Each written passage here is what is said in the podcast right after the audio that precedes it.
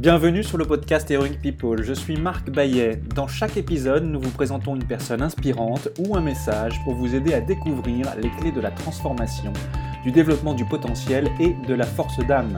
Nous apprenons les uns des autres et trouvons en soi le héros de notre propre vie.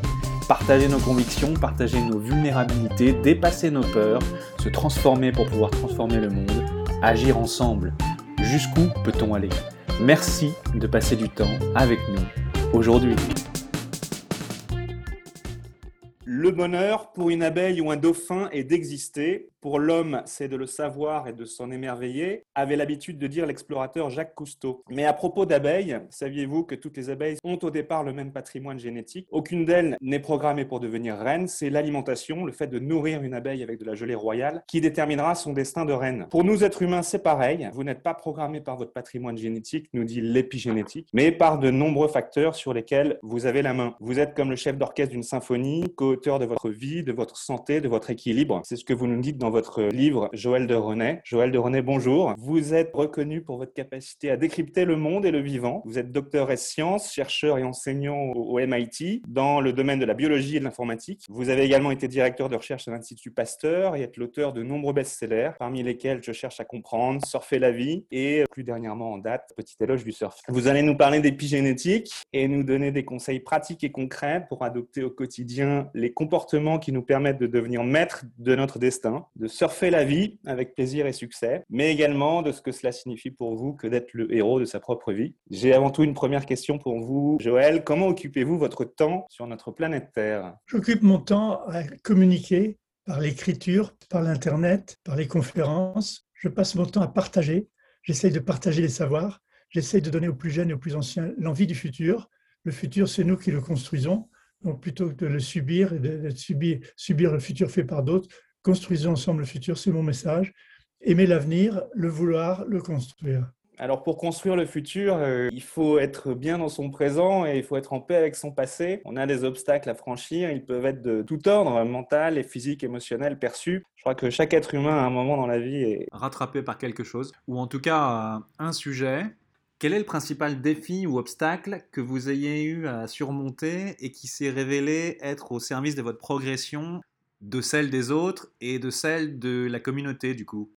Le principal obstacle, c'est la, la fermeture des gens, la fermeture de l'esprit, l'intolérance, la volonté de pouvoir, la volonté de concurrence acharnée, sans partage. C'est ça les principaux obstacles que j'ai rencontrés parmi les scientifiques, mais aussi parmi les personnes que j'ai, avec lesquelles j'ai travaillé, dans le monde industriel, dans le monde politique, dans le monde médiatique. C'est, c'est, c'est cette volonté de vouloir go sur les autres. C'est ça, je trouve, le principal obstacle que j'ai rencontré, que j'étais de, de surmonter par la bienveillance, la tolérance, l'ouverture et le partage. C'est vrai que ce sont des obstacles phénoménaux, les autres, parfois, dans leur capacité à nous accueillir ou à accueillir les, les idées innovantes ou euh, des points de vue différents. C'est ce que disait un peu le grand, le grand physicien Niels Bohr. Il disait « les idées ne triomphent jamais, ce sont les adversaires qui finissent par mourir ». De mon côté, je vais citer William Ernest Henley, qui dans son euh, poème « Invictus » en mille huit cent soixante-quinze, nous dit « Je suis maître de mon destin et capitaine de mon âme. » Oui, mais la plupart d'entre nous vit sa vie par accident. La plupart d'entre nous a une conscience limitée de lui-même. Nous restons silencieux, en retrait, inhibés, inaccomplis. Et l'accomplissement survient lorsqu'on vit sa vie avec conscience, une conscience claire de sa raison d'être, de son but. Mais c'est quand même tout un sujet, un programme. Et puis, de bonnes habitudes. Qu'est-ce que l'épigénétique ? En quoi nos comportements nous permettent de devenir ou demeurer maître à bord, devenir capitaine de notre destin ? Parce que l'épigénétique, c'est le, c'est le contrôle de l'expression de certains gènes par notre comportement. Et c'est ça qui nous permet de créer notre vie d'une manière signifiante, constructive et lui donner du sens. Je repense à cette belle phrase d'Albert Camus. Créer, c'est vivre deux fois, à la fois par la création et à la fois par la vie qu'on a créée grâce à cette création. Donc je pense que l'épigénétique nous permet de créer notre vie plutôt que de la subir, d'être capable d'en modifier les contraintes, mais rester en meilleure santé, vieillir moins vite et reculer la date de sa mort, inéluctable, mais qu'on peut reculer. Ça signifie euh, un art de s'alimenter, pour commencer. Comment est-ce que vous le définiriez, cet art de s'alimenter, de manière très concrète ? L'art de vivre, l'art de vivre c'est, à la fois, c'est à la fois l'esprit, le corps, donc donner du sens à sa vie et construire sa vie par l'esprit, par les gens, par le partage, par la compréhension, par la connaissance, par la curiosité. Mais c'est aussi construire sa vie par un corps bien équilibré, une alimentation saine, du sport, de la méditation pour l'esprit.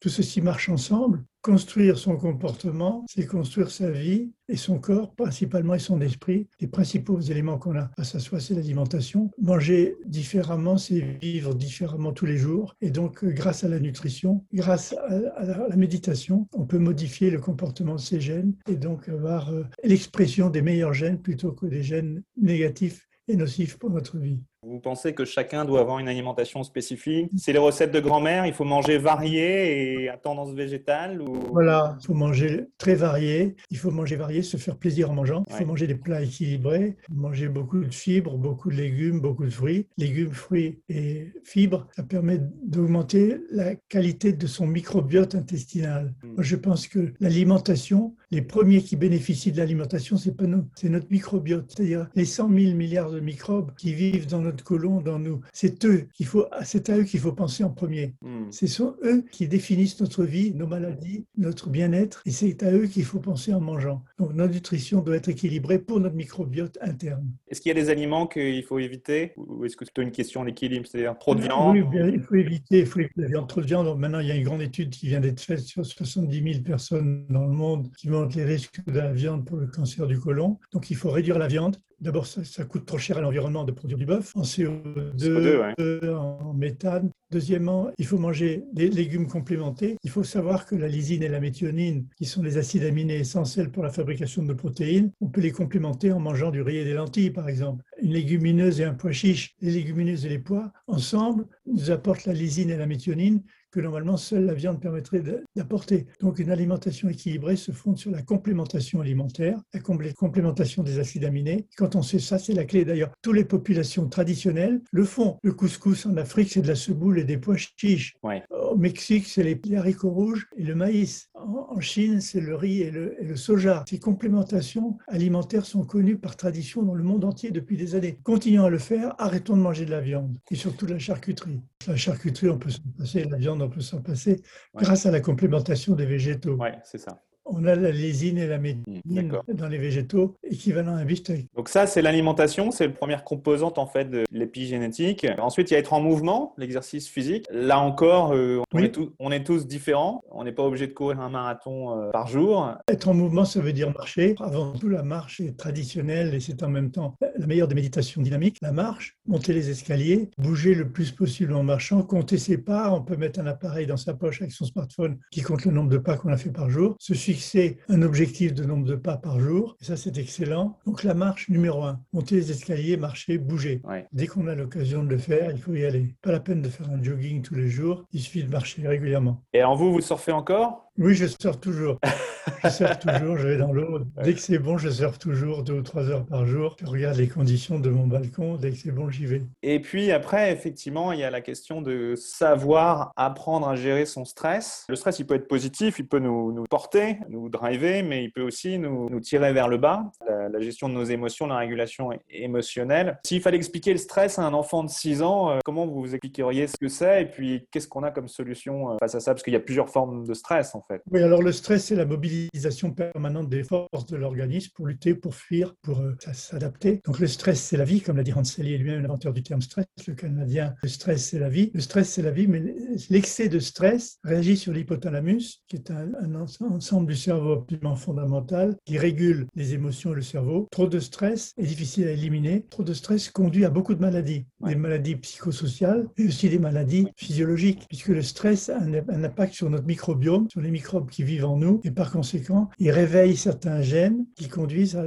l'inflammation, l'inflammation et l'oxydation. Le stress génère des gènes qui conduisent à une augmentation de l'oxydation du corps et de l'inflammation du corps. Alors, l'oxydation et l'inflammation sont des causes de décès. Ce sont des causes de décès parce que l'inflammation conduit à, une, à des dépôts de calcium sur les artères, l'oxydation conduit à une dégénérescence plus rapide des cellules et notamment des neurones. Donc, il faut se méfier de l'oxydation et de l'inflammation. Or, le stress produit exactement de de l'inflammation et de l'oxydation. Donc il faut s'en méfier, il faut être très prudent, lutter contre le stress par le rapport aux autres, par la méditation, par le plaisir, de l'alimentation, de la musique, du sport. Tout ceci permet de lutter contre le stress. La relation aux autres, une relation familiale bien équilibrée, permet de lutter contre le stress. Il n'y a pas que la méditation. Et ensuite, il y a le plaisir. Vous en parliez un instant. Le, le plaisir pour moi, c'est aussi susciter, susciter, stimuler le plaisir chez les autres. plaisir physique, plaisir mental, plaisir sexuel, plaisir de l'alimentation, de la bonne bouffe, produire du plaisir, aider les gens à trouver leur plaisir. Et d'ailleurs, je pense qu'on doit dire très tôt aux jeunes que le plaisir, c'est la vie, alors que la religion nous a conduits à penser que le plaisir, c'était dangereux, que de, trop de plaisir nous conduit à l'enfer. Le, le catéchisme nous a appris à se méfier du plaisir. Le plaisir, c'est la vie. Il faut apprendre aux enfants de prendre son plaisir le plus tôt possible, avec ses jouets, bien sûr, avec son alimentation, avec ses amis, avec des sports, avec des balades. Prendre son plaisir, c'est la clé de la vie. La vie, c'est la clé du... La clé de la vie, c'est le plaisir. Sans plaisir, il n'y a pas de vie possible. Il y avait un, un pianiste de renom international qui faisait une conférence sur le leadership. Il disait le leadership, c'est quand les, les yeux des gens qui nous regardent autour euh, brillent, se mettent à briller. C'est un peu ce que vous dites, c'est-à-dire apporter du plaisir euh, aux autres, quoi qu'on fasse, que ce soit jouer d'un instrument ou même faire du surf de manière euh, élégante. Moi, je le, sens, voilà. je le sens dans les conférences que je fais. Je vois qu'il y a des, des mots qui portent, il y a des phrases qui portent. Il y a des gens qui boivent mes paroles, comme on dit. Ouais. Je vois qu'ils ont du plaisir à écouter. Je le vois dans leurs yeux, je le vois dans leur, dans leur langage du corps. Vous faites de la P N L, c'est le body language est vachement important. Voir le verre à moitié plein ou à moitié vide. Le cerveau sécrète soixante mille pensées par jour. Alors, elles peuvent être positives ou négatives. En quoi, justement, nos pensées conditionnent-elles notre bien-être, voire notre bonheur? Comment justement... Moi, j'aime bien le parallèle que vous faites entre positif et négatif. Moi, je ne suis pas optimiste. On me dit souvent, Joël de Rosnay, c'est un optimiste. Je ne suis pas optimiste, je suis positif, ce qui n'est pas pareil. Ouais. Être positif, c'est une attitude dynamique ouais. qui nous conduit à, à vouloir et à, à proposer le, le positif plutôt que le négatif. Être positif vis-à-vis du futur, c'est pas penser que ça va aller mieux. Ça veut dire qu'on peut construire un futur digne des gens, respectant les libertés humaines. C'est ça mon attitude à moi. Je suis, Gramsci a eu une phrase sur, sur le, l'optimisme et le pessimisme. L'optimisme de la volonté et le pessimisme de la raison. L'optimisme de la volonté, c'est la possibilité de, de, d'échanger, d'aller plus loin ensemble. Le pessimisme de la raison, c'est de découper les cheveux en quatre. Comme on le dit en général, la raison découpe les choses en quatre et nous rend pessimistes. Par contre, la volonté conduit au partage et à l'aspect positif des choses. C'est mon attitude à moi. C'est un subtil, subtil équilibre à trouver entre les deux, euh, parfois. Être oui. intuitif et à la fois contre-intuitif. Le, oui, dernier, le dernier facteur que vous listez dans, dans le système, on va dire, épigénétique, c'est les relations aux autres. En mille neuf cent trente-six, Dale Carnegie, conférencier et auteur de plusieurs best-sellers, a écrit un livre intitulé « Comment se faire des amis ». Un tel livre vous paraît-il utile au monde? Vous en devinez le contenu, j'imagine. Qu'est-ce que ça vous inspire? Ça m'inspire que c'est à la fois utile, mais il n'y a pas de recette. Il y a l'émotion, le partage, le respect, respect, solidarité, confiance. C'est grâce à ça qu'on se fait des amis. Il n'y a pas de recette. Donc, je me méfie un peu d'un livre de recettes pour se faire des amis. Ça se sent intuitivement, on les voit arriver, on s'en sépare, on les garde toute sa vie. Il y en a d'autres que l'on voit épisodiquement. C'est fondé sur l'intuition, sur l'émotion, sur le plaisir de partager, le, l'amour, la, l'amour au sens le plus large du terme, pas seulement l'amour amoureux, mais l'amour agapé, au sens oui. grec du terme. Moi, je pense que la, l'intuition, le goût des autres, le partage, la confiance qu'on a suffisent amplement. Enfin, moi, ça m'a toujours suffi, ma femme aussi. Je vous rejoins. Je trouve que c'est quand même révélateur de, d'une des pré- plus grandes préoccupations, en fait, de la être humain, c'est un des dénominateurs communs. Développer des relations saines, harmonieuses, aimantes. Et c'est vrai que quand on les a pas, on peut, on peut souffrir. Mais oui, regardez aussi le petit nombre d'amis qu'on a. Ouais. Toute sa vie, on a combien? vingt, trente, quarante, cinquante amis. C'est déjà à la fois beaucoup et très peu. En même temps, on a des relations, des différences entre les relations et les amis. Les grands coachs américains disent que le ressentiment ou la victimisation d'une part et l'auto-sabotage d'autre part sont les deux premiers ennemis de, de notre performance individuelle. Qu'est-ce que ça vous évoque? Qu'est-ce que c'est la victimisation? Qu'est-ce que c'est l'auto-sabotage? Et comment est-ce qu'on les déjoue s'il y a une recette? La culpabilisation, c'est la victimisation, se culpabiliser, se dire j'aurais pu faire ça mais je ne l'ai pas fait parce que, passer son temps à se poser des questions sur ce qu'on aurait pu faire et qu'on n'a pas fait en raison des autres ou en raison de soi-même, en raison des circonstances, c'est une très mauvaise façon d'aborder la vie. Je trouve qu'il faut avoir confiance en soi, et pour avoir confiance en soi, il faut évaluer les expériences qu'on fait et qui réussissent. Donc, expérience, réussite, évaluation. Moi, j'ai toujours fonctionné comme ça. Je fais des expériences, je regarde ce que ça donne sur les gens, sur, les, sur le monde, et je les évalue. Et c'est en fonction de cette évaluation qu'on peut aller plus loin, et qu'on, qu'on sort de cette notion de victimisation, je n'ai pas fait ce qu'il fallait faire au bon moment. Au contraire, on peut se donner à soi-même confiance qu'on est sur la bonne voie et qu'on, qu'on peut continuer. Donc, expérience, évaluation, mémorisation, pour aller plus loin, pour s'en servir, pour aller plus loin encore. Le sabotage, ça relève de la culpabilisation. Beaucoup de gens qui n'ont pas confiance en eux euh, s'en remettent aux circonstances ou aux autres pour euh, mesurer la, la, la quantité de leur échec, ouais, ou, ou la, la valeur de la... S'en remettre à l'environnement ou s'en remettre aux gens, c'est pareil. Ouais. Il faut, il faut s'en remettre à soi-même, et pour s'en remettre à soi-même, revenir dans cette trilogie dont j'ai parlé, expérimentation, ouais, évaluation, mémorisation. On ne voit bien qu'avec le cœur, dit le renard dans le livre Le Petit Prince de Antoine de Saint-Exupéry. Swan Gong, le sonothérapeute, ajoute: le patron n'a jamais été le cerveau, le patron c'est le cœur. Qu'est-ce que vous, ça vous inspire? Moi, je suis d'accord, sauf que j'emploie pas les termes jamais et toujours. Mais sinon, ouais, c'est vrai. C'est le cœur qui prime dans tellement de choses. Il faut se méfier des deux mots toujours et jamais. Vous, vous êtes surfeur. Pour vous, qu'est-ce que ça, ça signifie, surfer sa vie? Le terme clé pour moi, c'est le, c'est le déséquilibre contrôlé. On n'est pas en équilibre quand on surfe. Si on est en équilibre, on tombe. Parce que la vague bouge, la planche bouge. Et si on n'a pas la tête stable comme les skieurs dans un slalom, on tombe. Donc, on est en déséquilibre contrôlé. C'est la tête qui contrôle. C'est le mouvement du corps, des hanches, des jambes, qui permet de mettre l'appui qu'il faut sur la planche au bon moment, quelles que soient les conditions de la vague ou du vent. Donc, on est en déséquilibre contrôlé. Et je, j'utilise cette analogie pour la transposer à la vie. La vie, c'est un exercice de déséquilibre contrôlé. C'est parce qu'on est en déséquilibre que l'on contrôle ce déséquilibre, que l'on peut continuer à vivre. Sinon, on meurt. On meurt par inaddition, on meurt parce qu'on n'a pas mangé, on meurt parce qu'on n'a pas assez dormi, on meurt parce qu'on n'a pas assez partagé. Donc, le contrôle de la vie, c'est le contrôle d'un déséquilibre. Et ce déséquilibre, c'est la vie. Surfer la vie, c'est surfer une vague du temps, la vague du temps, la vague du temps pour l'échéance avec la mort le plus possible. Je vous remercie. On dit qu'on a quatre corps. Voilà, une brique physique, un corps émotionnel, un corps mental, un corps spirituel, et qu'ils doivent communiquer entre eux, mais aussi que l'énergie est descendante, bah, du spirituel vers le mental, les pensées, l'esprit, l'émotionnel, le physique. Quand on applique l'épigénétique, les bons comportements en termes d'alimentation, mouvement, gestion du stress, plaisir et relations, sur lequel de ces quatre corps est-ce qu'on agit? On ne peut pas dire que les choses sont descendantes ou ascendantes. Je pense que les quatre corps physiques, émotionnels, mental et spirituels sont interdépendants. On est les quatre à la fois. L'énergie n'est pas descendante, elle est émergente. Il y a une différence entre quelque chose qui est transcendant, descendant ou émergent. Mmh. Moi, je suis plus pour l'émergence que la transcendance ou la descendance. Le terme d'émergence a une, un impact considérable dans ma vie d'écrivain et dans ma vie de scientifique.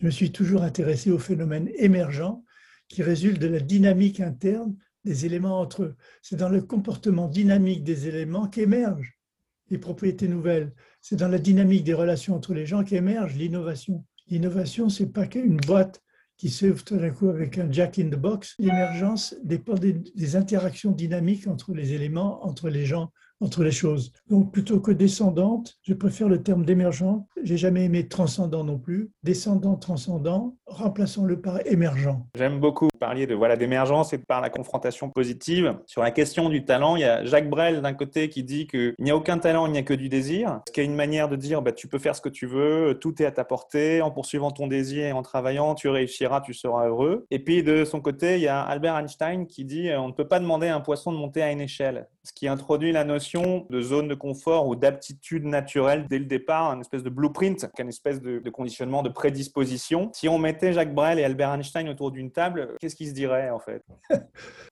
Euh, je pense que Jacques Brel et Einstein d'abord parleraient de musique, évidemment, mais je pense que cette notion des limites naturelles est fondamentale. On ne peut pas demander à un poisson de monter une échelle, c'est vrai. Connaître ses limites, c'est par là qu'il faut commencer. C'est quand on connaît ses limites, qui nous ont été imposées par l'éducation, par la famille, par nos gènes, par notre environnement, par notre statut social. Et connaître ses limites, c'est pouvoir évoluer. C'est parce qu'on connaît ses limites qu'on sait jusqu'où on peut aller. Connaître ses limites en sport permet de se dépasser sur le plan sportif, dans ce que j'appelle les sports extrêmes, que je pratique en partie avec le surf et le ski extrême. Dans les sports extrêmes, il faut connaître ses limites, parce que sinon c'est le danger, c'est l'avalanche, c'est, c'est, c'est rester sous une vague trop longtemps. Connaître ses limites, c'est pouvoir évoluer. Donc, dans le talent, il y a ce dont on a hérité, il y a la motivation, il y a notre éducation, mais il y a aussi connaître les limites, c'est fondamental. La zone de confort, c'est la zone où les aptitudes naturelles peuvent s'exprimer, et la zone d'inconfort, c'est celle où on a dépassé ses limites. On a été trop loin, on a cru qu'on pouvait y aller, mais en fait, on ne peut pas y aller. Ça m'est arrivé de dépasser mes limites, et à chaque fois, ça s'est payé par un problème physique, un problème mental, un problème avec les autres. Donc, euh, il faut connaître ses limites et faire très attention à ne pas les dépasser. Winston Churchill, sur la question de l'échec, justement, parce que vous parliez d'expérimenter, et puis de faire le point, et de parler de la notion un peu de test and learn dans tout ce que vous faites. Donc, il y a la question du, de l'échec ou du, du, du fail fast, comme ils disent aux États-Unis dans la Silicon Valley. Fail fast, test, vois si ça marche, et si ça ne marche pas, bah, passe à autre chose, mais euh, ne perds pas trop de temps euh, à expérimenter. Qu'est-ce que vous en pensez, vous, quand Winston Churchill dit euh, « le succès consiste à aller d'échec en échec sans perdre son enthousiasme ». Le, le succès consiste à savoir comprendre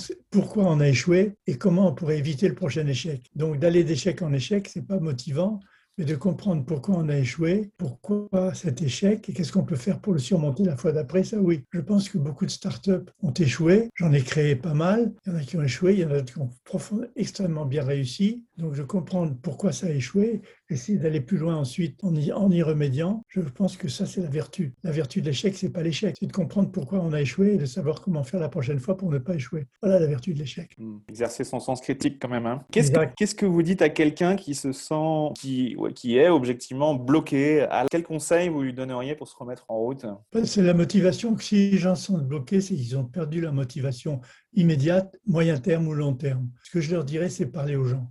Confiez-vous avec des gens à qui vous avez confiance. Moi, j'ai créé une sorte de blockchain d'amis, une blockchain de gens à qui j'ai confiance, à qui je peux me référer pour, pour checker les fake news, par exemple, grâce à eux. Donc, créer une blockchain d'amis, leur parler. Et ça, c'est un des moyens de, de reprendre confiance en soi quand on se sent bloqué à l'arrêt. Retrouver sa motivation, c'est dans l'échange avec les autres, dans les conseils de gens en qui on a confiance. C'est ça ma, ma recette. C'est pas une recette, c'est une expérience de vie. Donc voilà, donc quand on se sent bloqué à l'arrêt, première chose à faire, continuer d'aller vers les autres. Aller vers les autres. Aller vers les autres, continuer à parler à des amis ou des gens à qui on a confiance, parler à sa femme, parler à son mari, parler à ses enfants.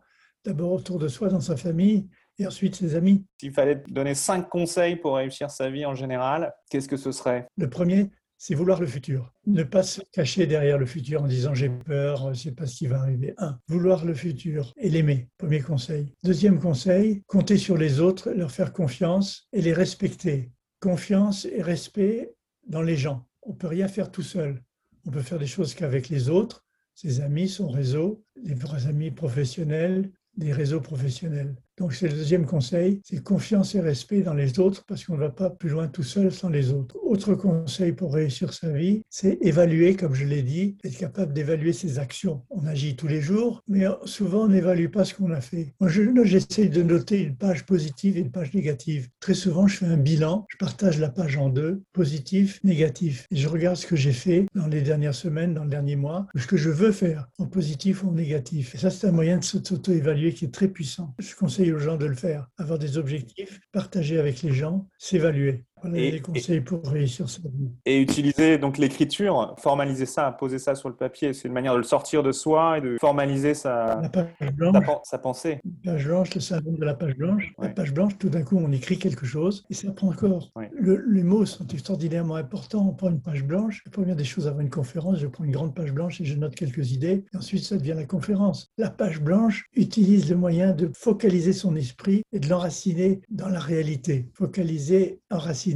Page blanche, c'est créatif. À l'inverse, qu'est-ce qu'il faudrait faire pour tout rater, pour rater sa vie ? Tout rater, la recette de l'échec, ne penser qu'à soi. C'est l'égoïsme, l'égoïsme, l'égocentrisme. Ça, c'est une bonne recette pour tout rater. L'égoïsme, on ne pense qu'à soi, on ne pense pas aux autres. Et je l'ai dit tout à l'heure, on ne peut réussir qu'avec les autres, dans le, dans le partage, dans la confiance, dans le respect. Donc, l'égoïsme, première recette pour rater sa vie. Deuxième recette pour rater sa vie, c'est se concentrer que sur le matériel, sur les, les moyens matériels, sur l'argent, sur les, les, les moyens matériels, sur la, la possession, sur l'avoir et pas sur l'être. Donc, un moyen de rater sa vie, c'est se concentrer sur l'avoir et pas se concentrer sur l'être. Ce qui est important, c'est être, pas avoir, pas posséder. Quand on accumule, on s'aperçoit qu'on n'en a jamais assez. On en veut encore plus. L'accumulation est un bon moyen de rater sa vie. Égoïsme, accumulation et surtout ne pas avoir foi dans le futur. Croire dans le futur, c'est avoir toujours un espoir que quelque chose va se passer, que l'on peut mieux contrôler pour soi-même et pour les autres. J'essaye d'expliquer que l'accumulation des biens matériels, qu'il s'agisse d'argent, de propriété, de terrain, de meubles, de produits, matériel conduit à une volonté d'en avoir encore plus. On n'est jamais saturé de biens matériels, argent ou autre. On est jamais saturé, on a toujours plus faim. C'est ça que j'essaie d'expliquer. Avec les biens matériels,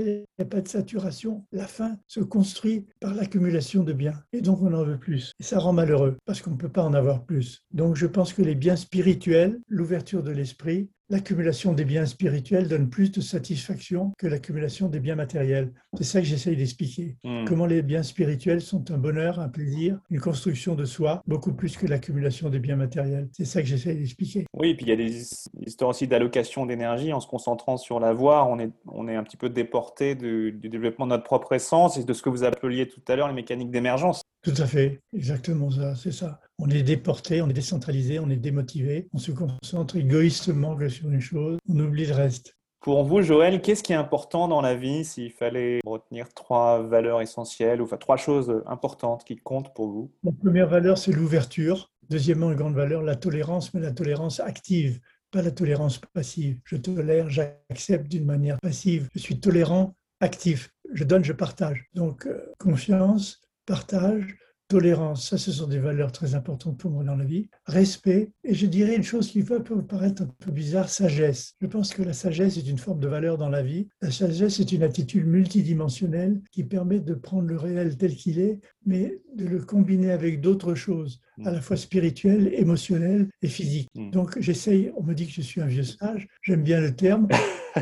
Moi, je disais qu'Edgar Morin et Michel Serres étaient des vieux sages, maintenant on dit ça de moi, à mon âge, eh bien oui, j'accepte avec plaisir. La sagesse, c'est la multidimensionnalité de l'appréciation des gens, des problèmes de vie, avec l'émotion et la conscience en même temps. Du coup, ça signifie que vous acceptez facilement les invitations des autres. Avec qui est-ce que vous rêvez de prendre un café ou un thé vert? J'aimerais bien prendre un café ou un thé vert avec Thomas Pesquet. Comment vous savez que j'apprécie le thé vert? J'aurais adoré avec Marilyn Monroe si elle était vivante, mais je... ou Catherine Deneuve, qui j'ai donné une leçon de surf, mais pourquoi pas Thomas Pesquet? Elle parlait de l'impression que donne la Terre vue de l'espace, l'unité de la planète Terre, l'unité du monde, l'unité de l'humanité vue d'ailleurs. J'aimerais bien discuter de ça avec lui. Donc, Thomas Pesquet. Merci beaucoup. Alors, vous avez parlé de, d'acteurs. Justement, si on passe au cinéma, si quelqu'un devait jouer votre propre rôle au cinéma et que vous aviez un choix sur euh, l'acteur, qui choisiriez-vous? Anthony Perkins. Ma femme me dit qu'on se ressemble un petit peu. C'est un acteur que j'admire beaucoup dans des quantités de films. Et j'aimerais bien celui-là qui joue mon rôle ou bien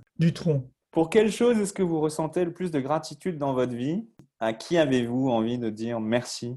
À ma femme, à mes enfants. Mais d'abord à ma femme. Stella est une étoile, comme son nom l'indique, c'est l'étoile de ma vie. Et j'ai envie de lui dire merci pour tout ce qu'elle fait, tout ce qu'elle me donne, tout le bonheur qu'elle me donne dans la famille, avec les enfants, un bonheur quotidien. Donc c'est à elle que j'ai envie de dire merci d'abord, avant tout. Un grand merci pour tout. Merci beaucoup. Quel conseil ou petit exercice simple et concret pouvez-vous proposer à ceux qui nous écoutent pour commencer à introduire le changement et améliorer tout de suite leur vie et leur quotidien? Premier moyen de commencer à changer, c'est de manger différemment, tous les jours. Manger différemment tous les jours, c'est changer, c'est vouloir changer. Donc avoir une alimentation différente, manger plus équilibré, plus de fibres, plus de légumes, plus de fruits, dans son, son déjeuner et son dîner, une bonne soupe le soir avant de dormir.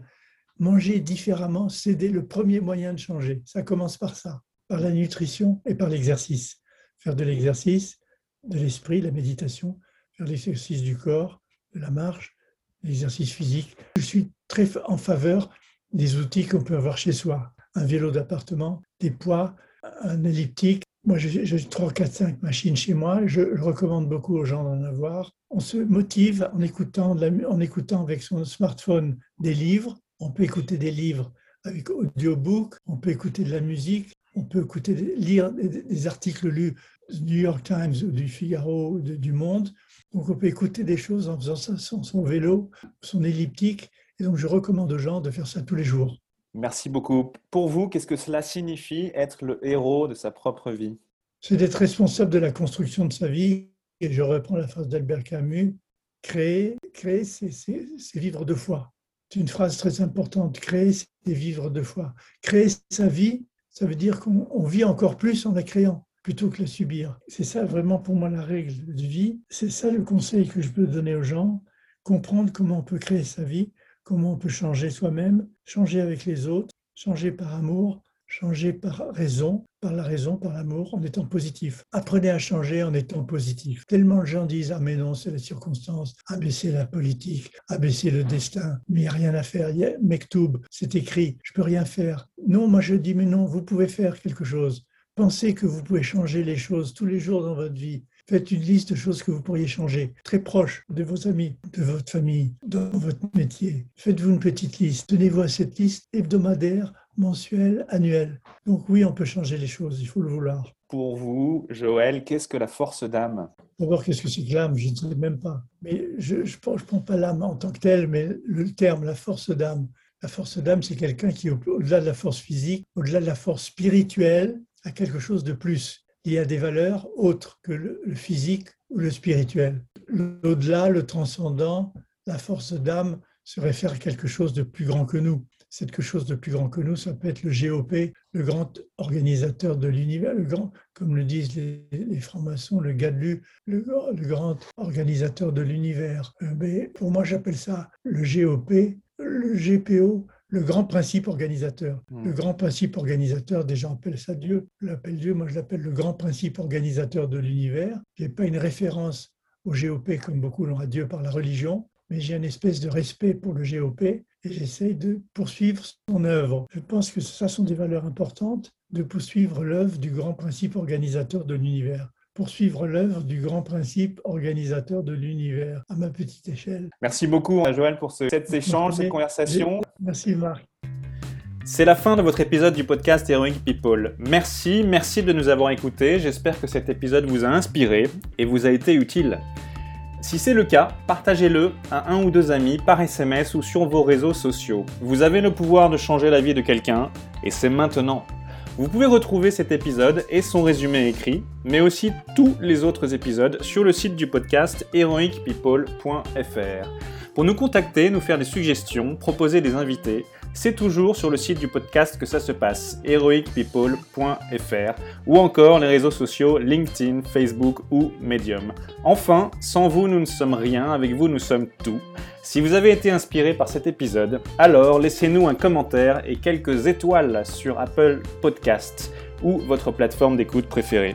Dites-nous comment le podcast vous a inspiré et contribue à améliorer votre vie. C'est grâce à cela que nous pouvons faire connaître le podcast Heroic People. Merci d'avoir écouté. Il est temps maintenant d'agir et de révéler sa grandeur et sa force d'âme. À bientôt sur le podcast Heroic People.